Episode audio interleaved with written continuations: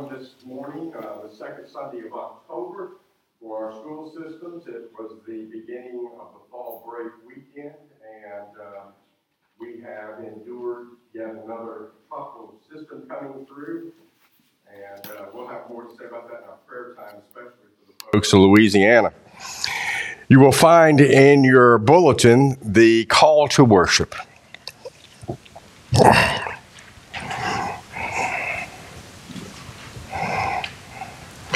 We have come to worship the Lord our God.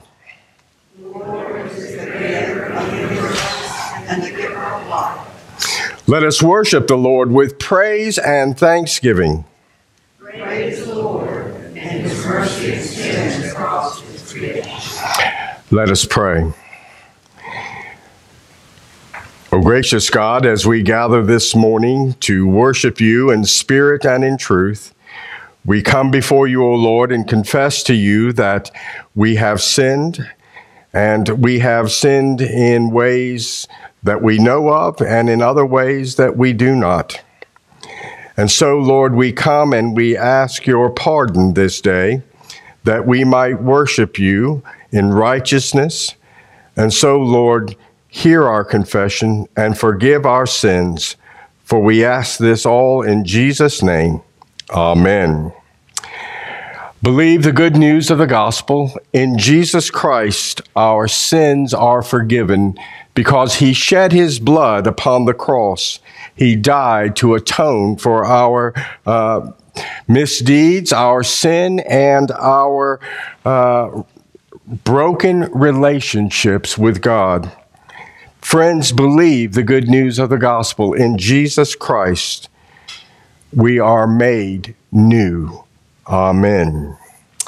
If you will, and as you are able, open your hymn book to hymn number six thirty-eight and stand and let us sing For the Beauty of the Earth, number six thirty-eight.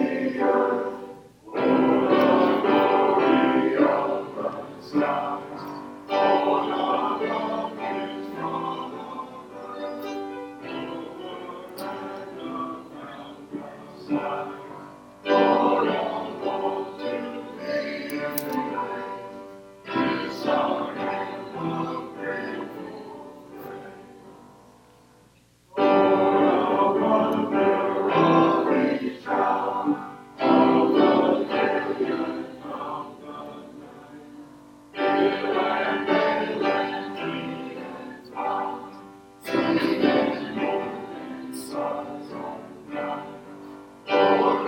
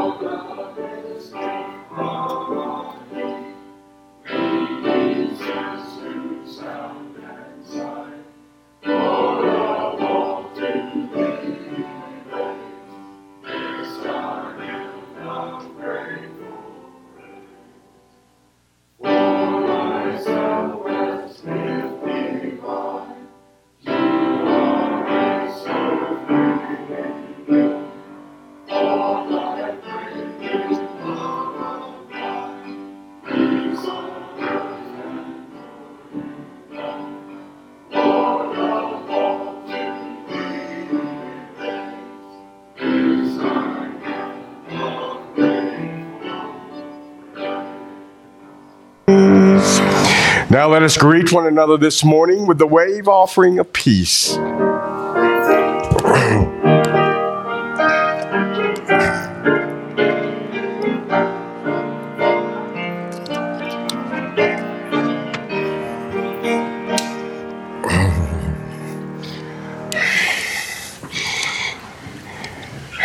This morning, I'd like to call your attention to several things. For those of you who are watching online at home, if you wish to celebrate the communion with us later in the service, you'll need to have your bread and your juice available. So I encourage you to get that uh, in this time. Now, uh, several things. Uh, we are planning to have a family cookout on Sunday, October twenty-fifth, on the field, uh, the baseball field behind Faith Hall. It'll be a hot dog cookout. We'll cook the food. We'll serve the various things, and therefore, uh, all you have to do is is come. You can bring a lawn chair. We'll have a few tables set up. The kids will play um, uh, kickball. And, Yeah, they will. I hear that. From five to six fifteen, that's on October the twenty-fifth. That's the last Sunday a month and the Sunday before Halloween, when we would normally do our uh, fall festival dinner and party. So uh, just be looking for that. We will have a time to sign up for that later in the month, and I just wanted to get it out there. The men's Tuesday morning Bible study is meeting at eight a.m., The Women's Thursday Morning Bible Study met this past week for the first time since March fifth, and uh, we had six women who came and and uh, to the Bible study, and uh, certainly if others would like to do that, you can. Now, this is the time of year that we normally have a big display, and we're going to have a display, but it's the Samaritan's Purse Operation Christmas Child. Uh, every year we do these things. And so uh, one of the things that I want to encourage you is uh, uh, you can do that this year. We will have boxes available soon, or you can write a check for thirty-one dollars. They will fill the box and take care of all the material that uh, goes in the box for the gospel lessons for the children in their particular language.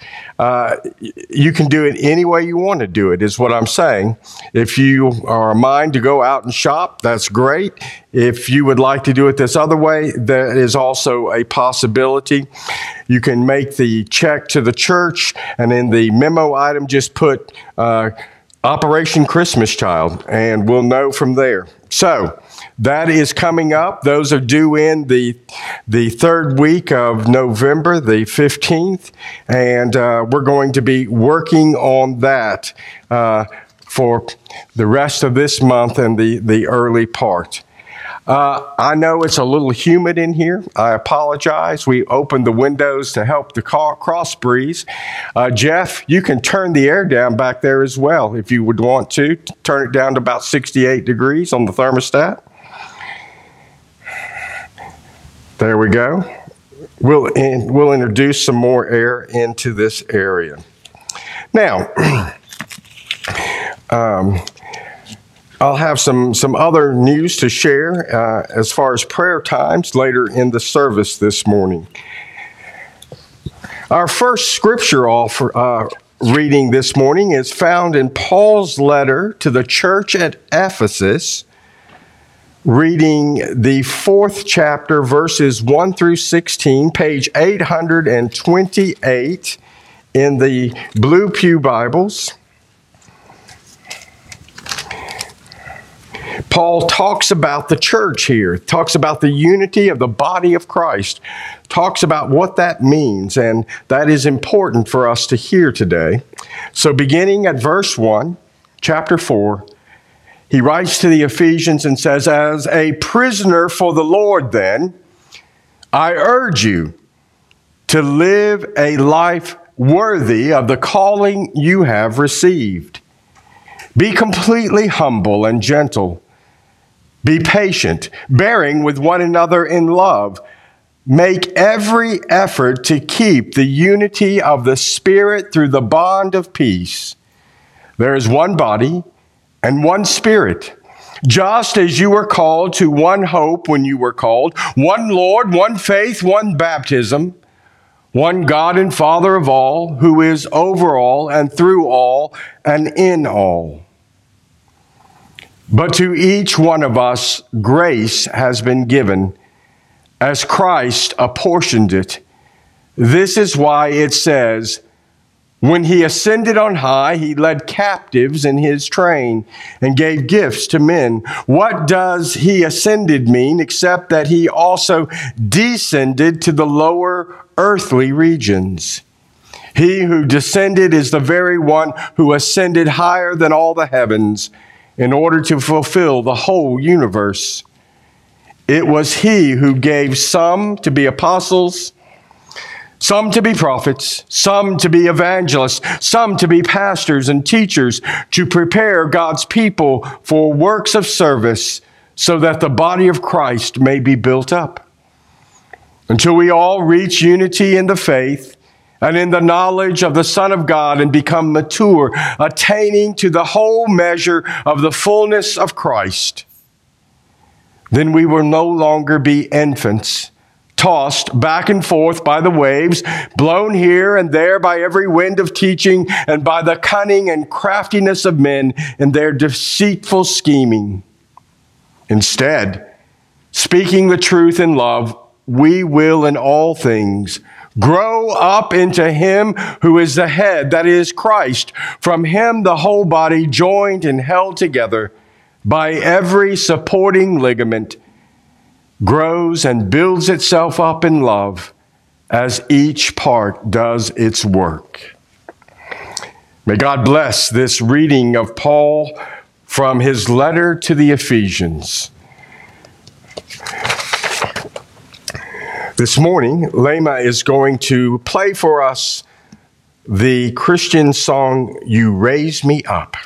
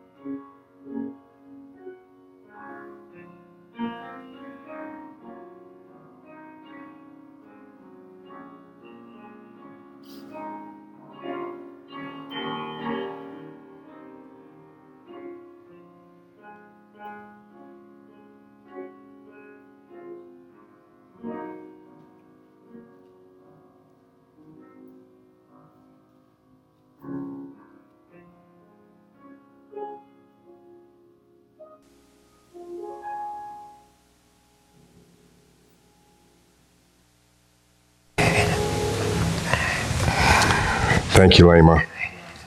Such a beautiful song. Before we go to God in prayer this morning, some things I'd like to share with you. As I mentioned a little bit earlier, uh, we certainly need to be in prayer for the people of Louisiana following the sixth hurricane or tropical storm to hit that state this season, Hurricane Delta. Just makes you want to move to Louisiana, doesn't it? Uh, I just encourage you to, to pray for those folks. Uh, uh, the Salvation Army is a great place if you want to donate to the Hurricane Relief Fund that is ongoing down there. Uh, we may have one from the E P C. We have many churches in Louisiana, and we'll wait for reports to see how they have fared this time around as well. So certainly, I just encourage you. And let's just ask the good Lord um, that that's enough for this year. That uh, twenty, I think that's twenty-eight named storms that have occurred in the Atlantic and the Caribbean and the Gulf of Mexico. And I really don't care, care to hear about Hurricane Epsilon, which would be the next one in the Greek alphabet. So, uh, just keep those things in mind. Uh, we have s- several folks that I'd ask that you continue to hold up in prayer. Uh, Janie Carroll Lawler uh, had a little blood clot in her arm, and she is seeing about that, and they need to, ha- to have it resolved. She and Paul are going to make the two thousand mile road trip to Bozeman, Montana this coming week, to see their daughter and son-in-law and their grandson up there. Paul hasn't seen him in over a year, and so uh, they were driving up to Bozeman, and will be this week. And, uh, you know, it's a long drive up, but boy, that's really a long drive back. So just, uh, just kind of keep them in your prayers. Continue to pray for Mike Robinson, who remi- remains at the Jewish Nursing Home and Rehab. Doctor Ed Knox, who continues to uh, undergo his treatments for his cancer. I asked your prayers for Archie Fisher, who is just getting weaker and just having a difficult time. So just uh, asked you to keep him and Pat in your prayers. Uh, Bobby Dunn uh, took Archie Fisher over to the river, the White River, where his house in, Louis, in Arkansas is, and let Archie just spend a couple of days on the porch looking at the river. That's about all he could do. He enjoyed it, I think, very much. So just uh, continue to keep them in your prayers. We want to say congratulations to Steve and Patty Ruhlman on the birth of their sixth grandchild, to their daughter-in-law Haley and son Ryan Hayes. Caroline Ruhlman came into the world on Thursday, October the eighth, at eight pounds, nineteen and a half inches. And her big sister Miller was very pleased for having a baby sister. So, uh, Steve Ruhlman is getting ready to retire from FedEx in November after thirty-six years of flying for FedEx. And uh, so I told Patty and Steve, well, having a sixth grandchild just will give you more purpose here in retirement. So uh, congratulations to them. Also, I asked your prayers for A B. Scott, who will be heading to Cancun, Mexico later this week to further preparations for the start of his Great Commission coaching ministry and church planting. Uh, they are going to be planting an expat church in Cancun. There is no American, not American, there is no Protestant church in Cancun for uh, what we term expatriates or expatriates. Those are people uh, predominantly from the English-speaking world who live in Cancun and have um, maybe retired there or whatever, and there is an excellent opportunity for this ministry. So I ask that you, you be in prayer for that, and as he's going to be down there for a couple of weeks, and then um, we'll return here for uh, continued uh, preparation, some more fundraising as he gets ready to leave at the beginning of the new year. Now, you also know that Cancun was hit earlier this past week by the uh, Hurricane Delta, and the people down there and, and some of the areas had some, some damage and, and things like that, but they fared pretty well. But continue to pray for that and uh, A B's preparations uh, to move down there at the beginning, uh, sometime in the beginning of the year. Well, those are several matters that we have for prayer. Each of us has others. Let us bow our heads and go to the Lord our God in prayer. Oh, gracious God, as we come to you today, there are many things that uh, we, each and every one, that have been weighing on our hearts, concerns that we have, some things for ourselves, others for our family members, others for neighbors and friends, others for folks at work. But Lord, we come to you and we are thankful that we have opportunity and time to lay things before you, to lift things up and to ask your blessing, to ask your help, to ask your faithfulness to address. We pray this day for all those concerns that each of us have in our own lives. We pray this day, Lord, for those in our congregation we know to be ill and sick, for For Janie Carroll, for Archie, for Mike Robinson, for Ed Knox. We just lift them all up to you and others, those who are suffering from the sinuses and the allergies of the season, those who may be suffering from the virus, those who may be suffering from the beginnings of flu season, so many different things. And we just lift them up all to you. And not only those we know, but across our area and across the states and across the country and across the world, we pray this day. We give you thanks and we celebrate the birth of children. And we give you thanks for Ryan and Haley Ruhlman's birth of their new daughter. And that daughter and mother are fine. And we just give you thanks and praise. We pray for A B. Scott as he continues his preparation for ministry in Mexico, and we lift, lift him up to you. And a reminder of how we continue to pray for and, and support our missionaries, for the DeLilles in Brazil, for the Understalls in Lebanon, for uh, the Project Mercy folks there in Ethiopia, for right here in Memphis with Orange Mound, with the food sh- pantry and the food bank and all these things that we continue even in this limited capacity to pray for and to support in their work. We lift these things up to you. And we pray them all this day, mighty God, in the name of your Son, Jesus Christ, our Lord. Amen and amen. Now, our second scripture reading this morning is found in Paul's first letter to the Corinthians in the twelfth chapter. Uh, just a few verses, verses twelve through fourteen, and then also verse seventeen. Uh, page eight thirteen in the Blue Pew Bibles. Now here, Paul talks about the body of Christ and its many different features, and we're going to read a little bit of that, but not the whole of the passage. He begins in verse twelve of chapter twelve in First Corinthians. He says, "The body is a unit, though it is made up of many parts, and though all its parts are many, they form one body. So it is with Christ.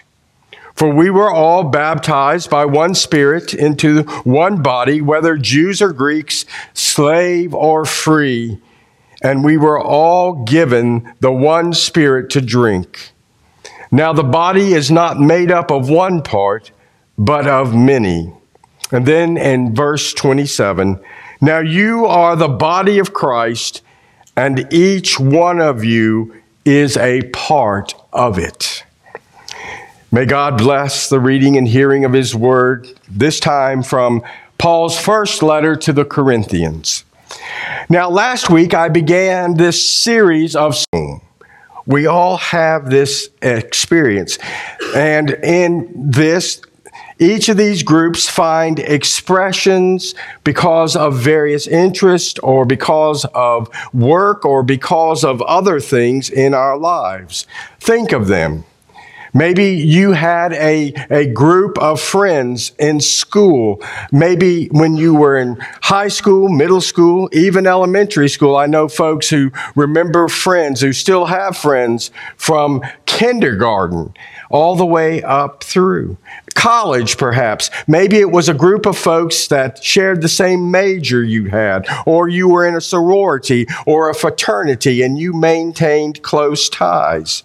There are family-type relationships that are often found in the workplace, uh, wherever employment occurs, in businesses, in corporations, in, in many cases, factories and things like that. Perhaps it was in the military with a particular unit or ship or squadron uh, that you were a part of for a time.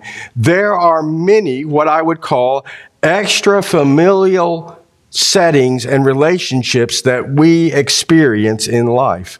I want to talk about a couple of those in my own life, and maybe that makes sense to you. When I was uh, getting ready for seminary, I had six months before Greek school started, the fifth of July, right after the fourth of July in nineteen eighty. I was January, I'd finished college, but it was six months before I had time on my hands before I went to seminary. And I went to work. I was working a job at a Belk department store. Uh, we don't have any Belks here in Memphis. Don't know why exactly, but I uh, was working at a Belk department store, a new store that was getting ready to open for the first time in nineteen eighty.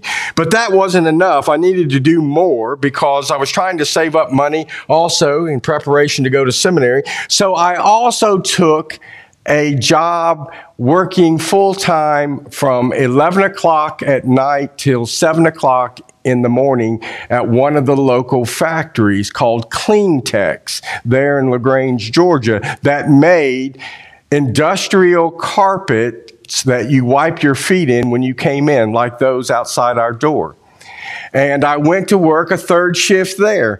Never had worked third shift before in my life. And so I was working third shift and I was working second shift. I was off and tried to sleep during first shift. Uh, and that would prove to be something of a challenge as well. Uh, working that third shift. How many of you have worked third shift jobs for any length of time? Yeah, see, look at this. It's different, isn't it? Yes. Third shift is just different. It is, um, I don't know, about three o'clock in the morning, things just get strange. How, how, how do I say? It just happens that way. I was working third shift, and the first thing they did is had me do this one job, and then a couple of weeks later, they had me do another until I learned every job that went on in the production work at the factory that uh, on third shift. I could, I was trained to work every job so that whenever somebody was out, they could stick me there and I would work it. Uh, I had a first cousin who was a plant manager, and that's how I got the job, you know, just, and so I did that. But one of the things that happened about, I would say about three weeks in, four weeks in, one of the things that was happening is I noticed that this, this group of people, and there were about thirty-five people that worked the third shift in this plant, that this group of people really regarded each other as family. They looked after each other. They talked to each other. They they wanted to know about what was going on in family because many of the people that worked there were single mothers. And they were married mothers as well.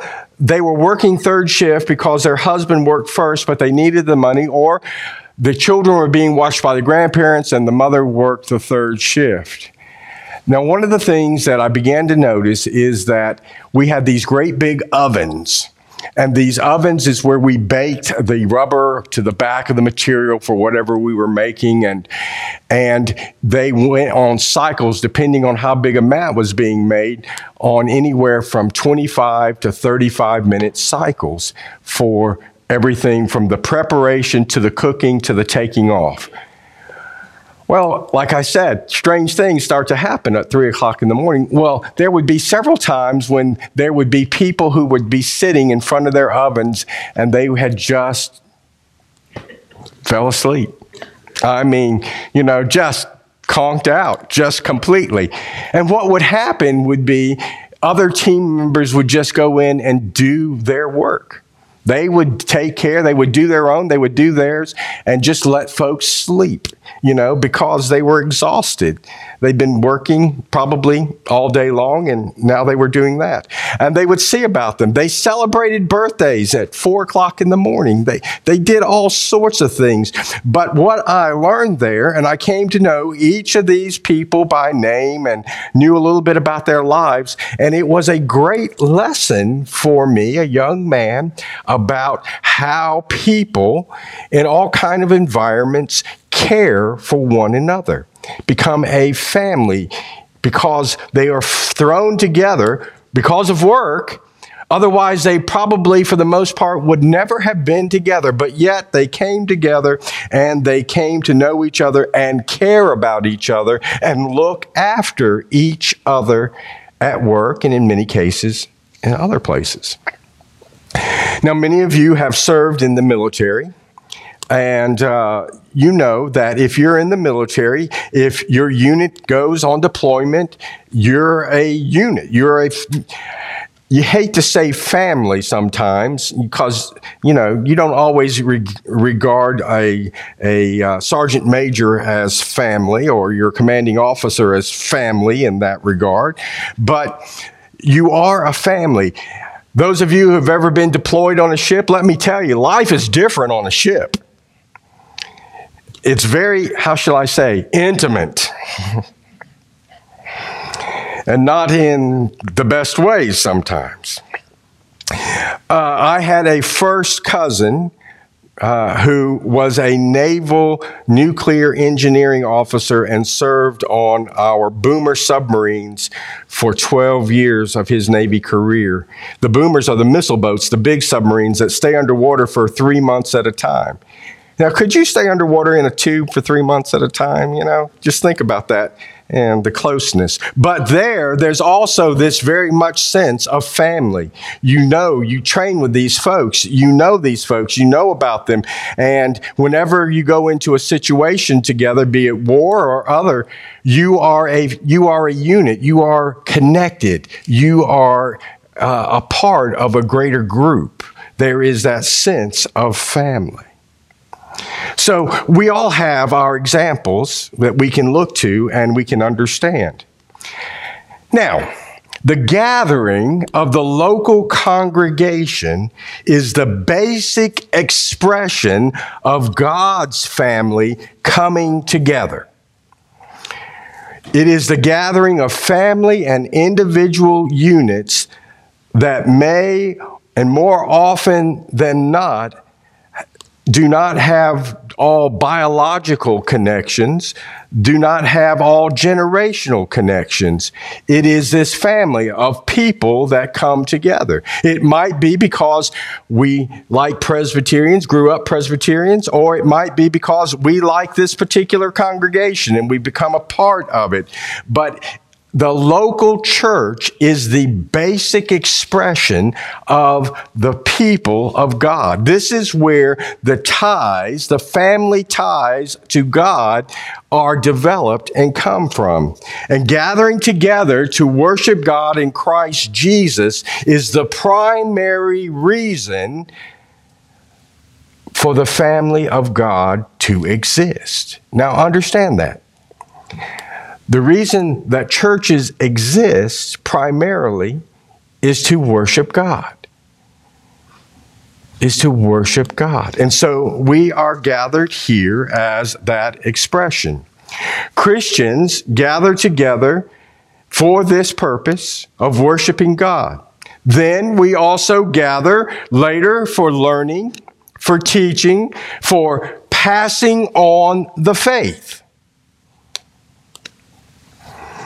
Then, when those things begin to happen, we gather for fellowship with one another as fellow Christians, as brothers and sisters in the Lord Jesus Christ. And all these things are done through the actions and the sacraments of the church. Now, this is what I mean. We become and strengthen the family of ties. We build the family ties to God in the local church by worshiping regularly. Worshiping regularly. What is regular? Well, for some people, that's every Sunday. For some, that's once a month. For some, it's Christmas and Easter.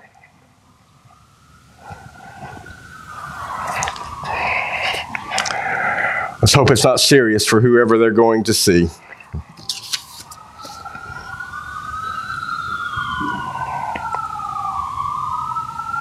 There we go. Uh, we worship regularly, and the more regular we are at worship, the stronger the ties will be built with the family of God. And as we worship, things happen. Baptisms take place. The development of faith that we often call Christian education happens. Confirming the faith happens. Prayer is developed and utilized. The festivals of the church, universal ones like Advent and Christmas, Lent and Easter, and Pentecost are observed and celebrated, and they are given the due that each season requires. And then festivals of the particular church, anniversaries of the church, graduations in the church, celebrations of those called to ministry in the church, those things occur. Christian marriage happens. Mission endeavors occur. Witnessing to the resurrection and the burial of the saints happens and occurs in the church. All these things come together to build and to strengthen the family ties to God by the people of God when they are undertaken and done. The local church, the local church, that is, the family, is ordinarily composed, and listen, listen to this, the local church, the family, is ordinarily composed of four generations of people. Occasionally five generations, but four generations. And a church needs multiple generations of the church within its bounds. It can't have too many young people because there's too much energy and not enough maturity. It can't have too many older people because there's too much maturity and not enough energy. It needs, and healthy congregations will have, multiple generations of believers in its family. And churches need to see about this to build the ties, to strengthen the ties. The local congregation, it is home away from home for most all believers. We call this our church home. Why? It's because it is. It's like a home. It's where the family gathers. It is the church family. It is, at its best, a glimpse, a momentary experience, a reflection in part of the kingdom of God. Now, let me cite an example of that.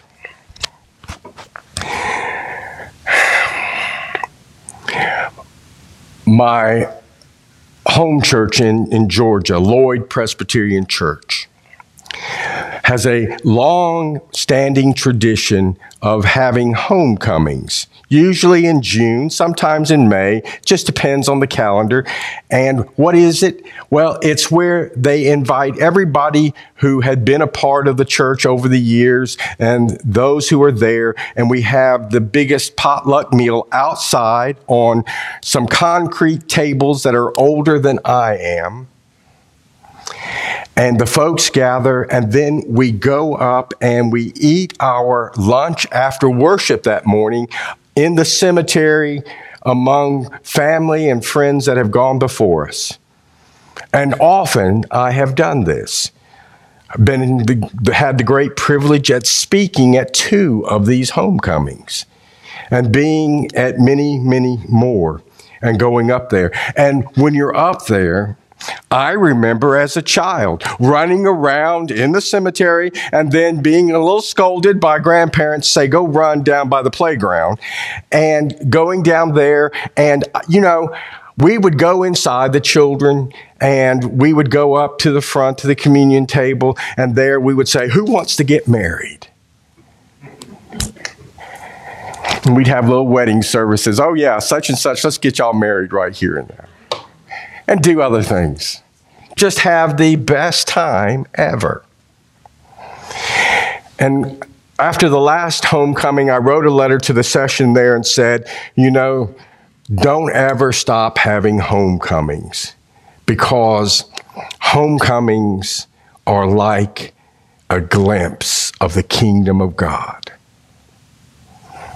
We have our own here from time to time. Lately, we haven't been able to have any, but times when we've gathered outside on the field to eat and to play, young and old alike, everybody having a great time, getting caught up, talking, seeing the newer children who have been coming into the world, talking to some of the older adults who we haven't seen in a while.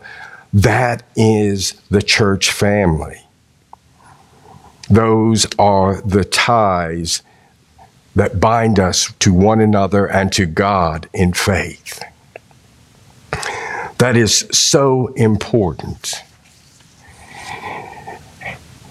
It offers, by way of God's family ties to us, it offers us a glimpse of what hope is.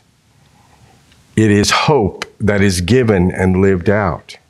It is a place of grace given by others to one another, because the cost of that grace has been paid for in Jesus Christ and his death on the cross. This family gathering is a place where the meaning for life, a perspective on life, can be found and shared. For many people, our family ties to God here at Faith Presbyterian Church becomes their primary familial relationship with others. Now, these past eight months, and perhaps even the next eight months, have put a great strain on our family ties to God. With so much limited and curtailed activities, the bonds of faith towards God and each other have become somewhat frayed, some perhaps severed, though I hope not. Yet look at what we are still doing, even in this situation. We are still worshiping, most of the time in person, but in person and online. We are still baptizing. Be baptizing next month. We've already baptized this summer. We're observing the Lord's Supper and the communion. We have done weddings. We have done funerals. We are teaching online and now again in person. We are continuing the support of missionaries in Brazil, in France, in Ethiopia, in Lebanon, in Cancun, Mexico, as we start new work. Benevolent work continues. Donations to the soup kitchen and clothes closet, the food bank, Orange Mound Ministries, others here in Memphis. Our family ties to God through our relationships here at Faith Presbyterian Church may be strained, weakened, frayed, or even in some cases severed, yet God is working and strengthening the ties, going and giving us reasons and purposes to hope and the future to come. You are called to help strengthen these ties to the family of God, to keep the faith, to practice the faith. You will keep these ties strong, and in many ways, we are building new ties. And churches that are able to see this time through will become stronger churches and will be churches that have demonstrated faith in God by trusting the Lord and continuing to do the things that He calls us to do as the family of God. So, we have these ties. Our closing hymn after the communion this morning is Blessed Be the Tie. It is the most appropriate hymn for this, and look forward to singing it. But now we're going to the Lord's table, and we're going to celebrate the communion.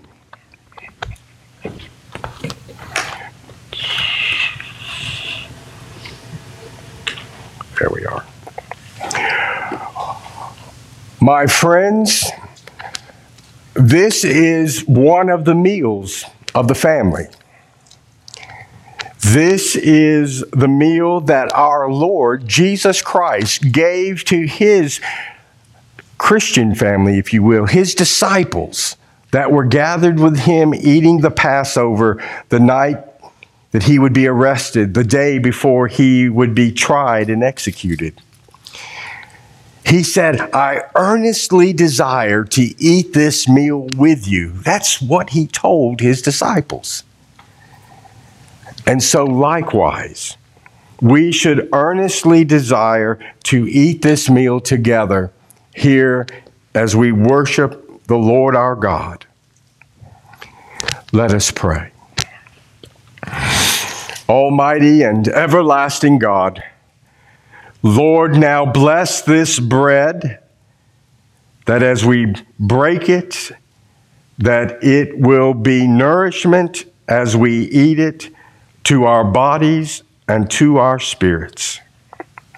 Bless, O Lord, this cup, that as we drink of it today, that we will have our thirst, the physical and the spiritual thirst, satisfied by your grace.